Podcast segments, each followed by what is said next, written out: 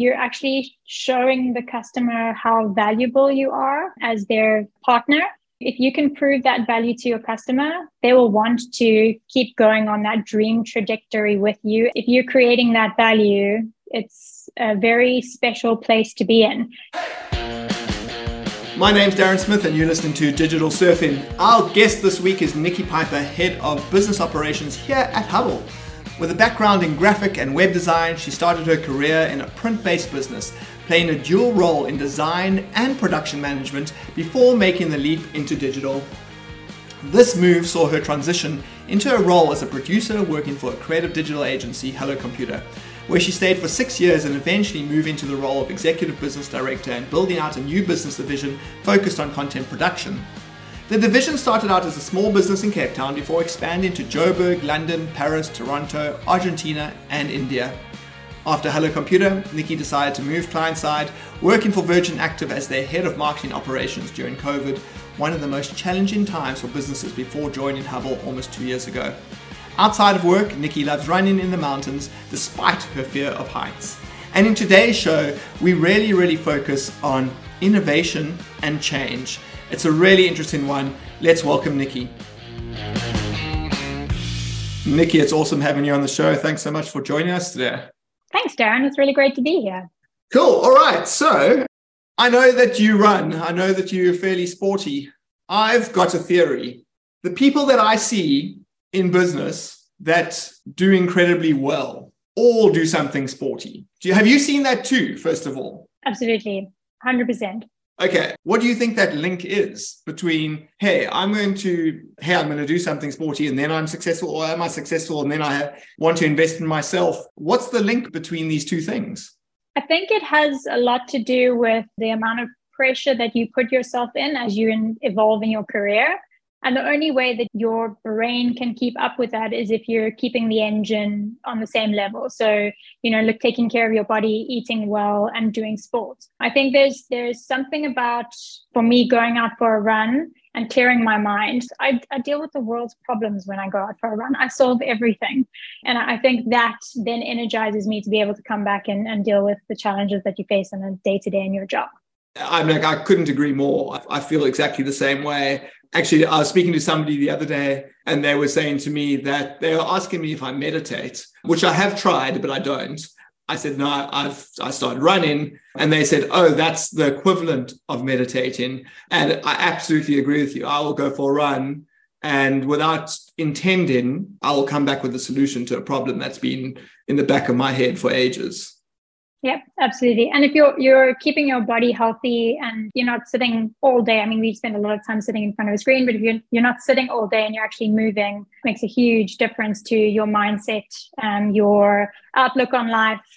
Yeah, I mean, like you get such conflicting stories. I mean, like you get like the Elon Musk's that say like sleep in the factory, don't stop working, and you can see that there has been success there, but I just don't think it's sustainable. Exactly. I think that you can be successful, but it's it's short lived. It's only for a period of time. Eventually, things are going to start to break. All right. So, staying on the sporting kind of track, you were telling me about wanting to be in the swimming team. Tell me that story. Yeah. So, I guess when I was a kid, there was something, I guess it was a lesson that I learned very early on. But when I was a kid, I saw the swimming squad and I kind of looked up to them. They always looked like superheroes. They were these amazing kids. And it wasn't about being cool, it was just they looked amazing. There were these swimmers and they looked like superheroes. And I loved swimming. Like, I absolutely loved being in the water, but I had a fear that I wasn't them. I couldn't do the super fancy strokes and I wasn't fast and I wasn't sporty at all when I was a kid. So for me, it was there was something about like I really, really wanted to be on the swimming squad, but I was super fearful that maybe what if I wasn't good enough and eventually I just thought, you know what? I'm just going to put my hand up and give it a go. Put my hand up and say, I want to be on the swimming squad. Can I join? Can I sign up? And uh, I did. I think it was a lesson that I learned and that I probably carry with me still today. In that, if there's something that you really want, you, you kind of have to put your hand up for it. You have to create that opportunity, regardless of whether or not you think you're capable of doing it, whether or not you think you're good enough, whether you have the skills. Because a lot of people who go into things actually don't necessarily know what they're doing from the get go. So there are people that want things And they'll tell you that they want things.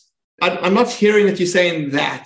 You actually have to put an effort into the thing that you want. You can't just be like, hey, I want that. I want to be the fastest runner, or I want that car, or I want that particular job, or I want to earn that much money. I'm going to tell my boss, my manager, my colleague, my friend that I want it. And then I'm going to sit here and wait for it. It doesn't work like that. The only way to get those things one day I decided I wanted to be a runner. If I just sat there and said, I want to be a runner, nobody's going to give me a running badge and say, Congratulations, you're a runner. I had to go out there and actually start running, start being that thing. And I think the same can be applied in your career you know, if I want to move up a level in, in seniority or I want an increase or I want something, you really have to start living it and becoming that. And then that natural progression just happens. You have to become it. And that's something you have to do for yourself. Nobody hands you those things on a platter. And you have to go out and create those opportunities and become that in your own way. So are you saying fake it till you make it? Yes, 100%. Fake it till you make it. That's what you did, right?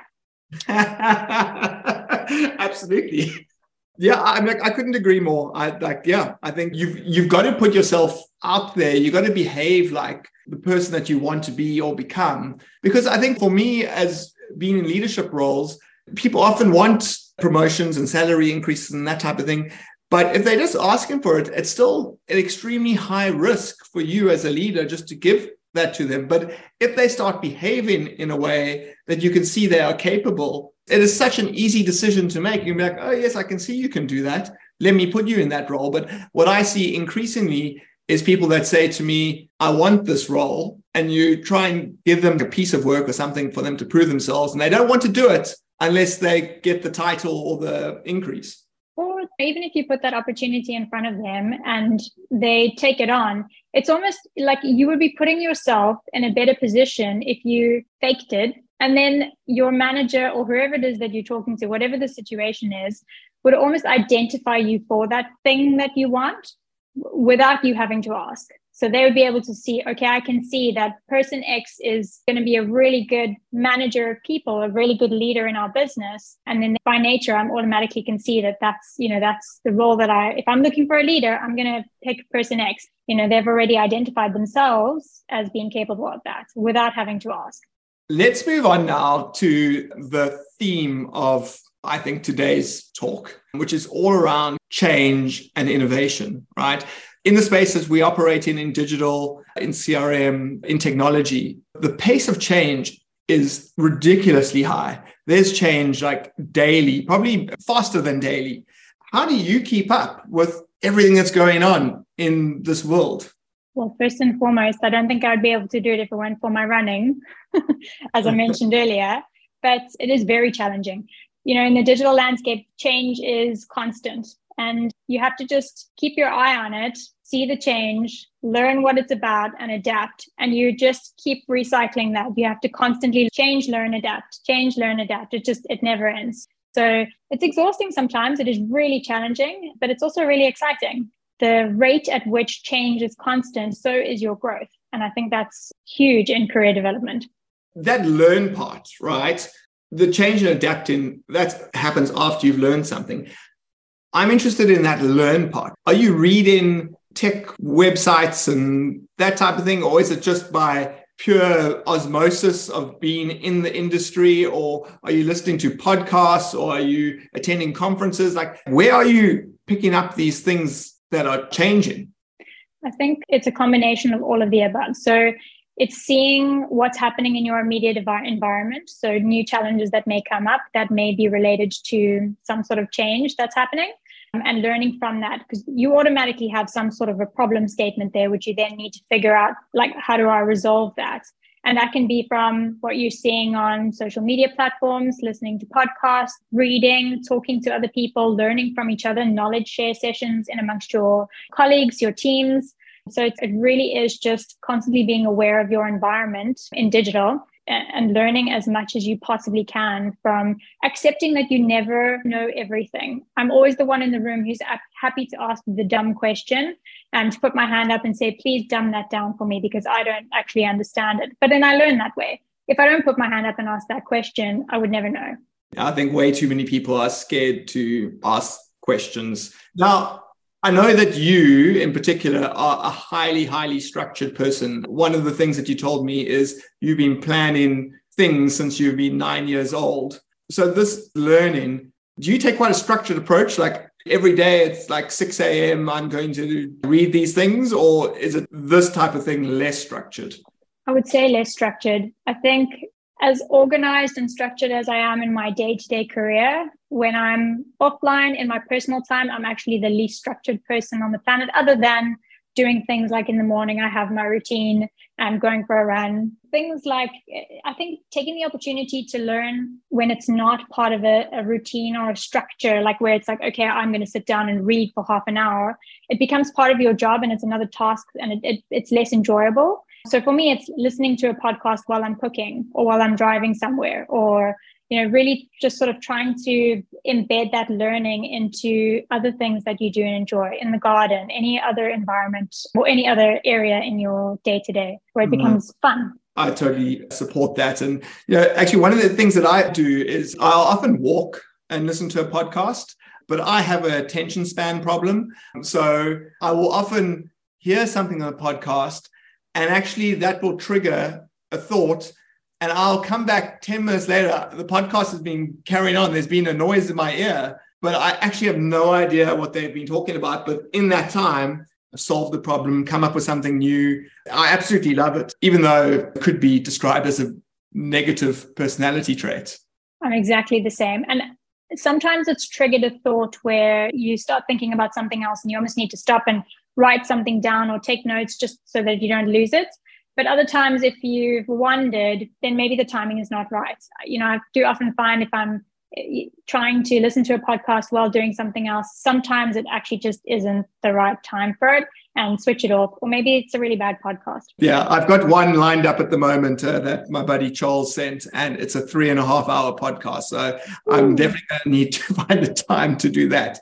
All right. So stay, sticking to like on this innovation theme, like you've worked on one incredible video content project. Tell us about that. Sure. So it was a number of years ago, probably about eight years ago we were tasked at the time i was working for a, video production company and we were tasked with creating a unique series of videos so 1440 videos now why 1440 because that's how many minutes there are in a day so 24 hours times 60 is 1440 i will never forget that fact so the, this client wanted us to create a unique video for every single minute in a day. So full 24 hours worth of content.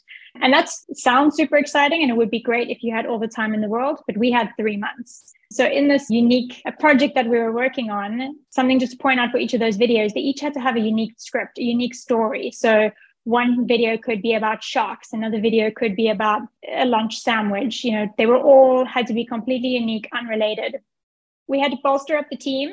At the time, I only had a team of about eight employees, so video editors, animators, and we had to bolster up the team to 32, hire a bunch of copywriters, really just get in more video editors. And but we also over and above hiring more people because you know you can hire all the people in the world and burn money. We also really had to consider how we could approach this project in a innovative way. So what we did was for each video, we actually created like building blocks for it. So each video was made off of the same sort of Lego blocks. So, st- you know, if you were going to be simplistic, you would say a start, a middle, and an end. But there were a few other building blocks in between there. And we actually coded a, a unique piece of software that would identify that each video had a building block and where that building block started and ended.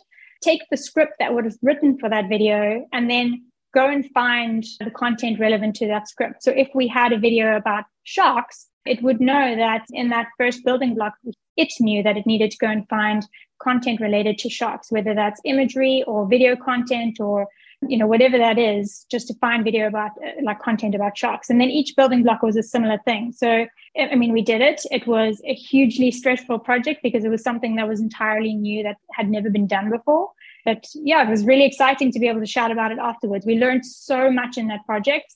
And I think if we had to do it all over again, we could probably do it in a week. So, I mean, there's a classic example of change because it sounds like through your innovation, you potentially have changed an industry or changed the way that people do things like this. And you said you shouted about it. I mean, like, is that you instilling then change in the in the industry? Absolutely. It put a flag in the business at the time to say, well, there's a team that can produce this type of content, you know, and we in that sort of speed and in an innovative way. And it opened up a lot more opportunities for us. But to your point, we created change in our environments. From before, we were a team of eight who did things a certain way. We had to change and adapt to doing things a different way because suddenly now we were known for being able to do it in this new way. So you just learn from experience, I guess. The more and more that you do it in the new way, you get better at it. Okay, so I mean, this is all in the space of like kind of artificial intelligence, machine learning, that type of thing. Like now, we work in the field of customer experience, and and there's a lot of predictions that artificial intelligence, machine learning is going to have an impact on customer experience. What type of impact can we imagine we could potentially see, or what can you see, maybe? It's it's an interesting space. I think that there's a lot that, that AI can do to enhance response time or resolution time to sort of CX issues that come up. I also think that uh, the role of AI in personalization is can become a lot more prominent. Yeah, I think there's a human element there that has to be maintained because there's something really special about a really well thought out customer journey partnered with really great CX. I mean, it's it's almost a, a form of art in my opinion. I can't tell you how frustrated I get when that isn't present. I'm often shouting at home, like, oh, your customer journey is broken. This experience is frustrating me. I actually get mocked about it often. I think there's a huge role that AI can play in this space, which is exciting. How far away it is, I'm, I'm not entirely sure. I don't think it's as far away as we think it might be your role at the moment you're in operations you're in like kind of in the planning of some of this innovative stuff in the world of customer experience stuff that's never been done before breaking boundaries doing innovative things. But on the operation side you need to make sure that there's plans in place that there's deadlines in place that they've been stuck to that there's customers buy and they expect a certain budget. But now you're doing things that have never been done before. Your teams are delivering things that have never been done before. How do you manage expectations and boundaries of budget and timeline when you actually don't know what you're going to be even delivering in the end? It's a good question. It's a fine art. I haven't 100% honed it, but it's an ongoing learning experience. So we have it in our team, we have the tools in place to be able to keep track of how we're doing on time, how we're doing on budget, really just the tools also to communicate to our clients, make sure that they know what to expect when managing their expectations. I think if you've got that, those fundamentals in place, all of those other new, exciting, different things that are happening, you've just constantly got that base to remind you of where you need to be in terms of things like time, budget, client expectations. So it's the two partnered together. You can't entirely let go of every basic fundamental rule that you've ever worked with. Um, you kind of have to have that still, but also focus on the shiny new thing. And how do you rein the customer in? Because like as you start innovating, the customer starts seeing the vision. Is it is it a case of telling them stop dreaming? Uh, you don't have the time or the budget for that, or is it a case of of letting them do what they want and and then charging them in the end and missing a deadline? Like, is that acceptable? How do you how do you control them? In that sort of scenario, you're actually showing the customer how valuable you are as their partner.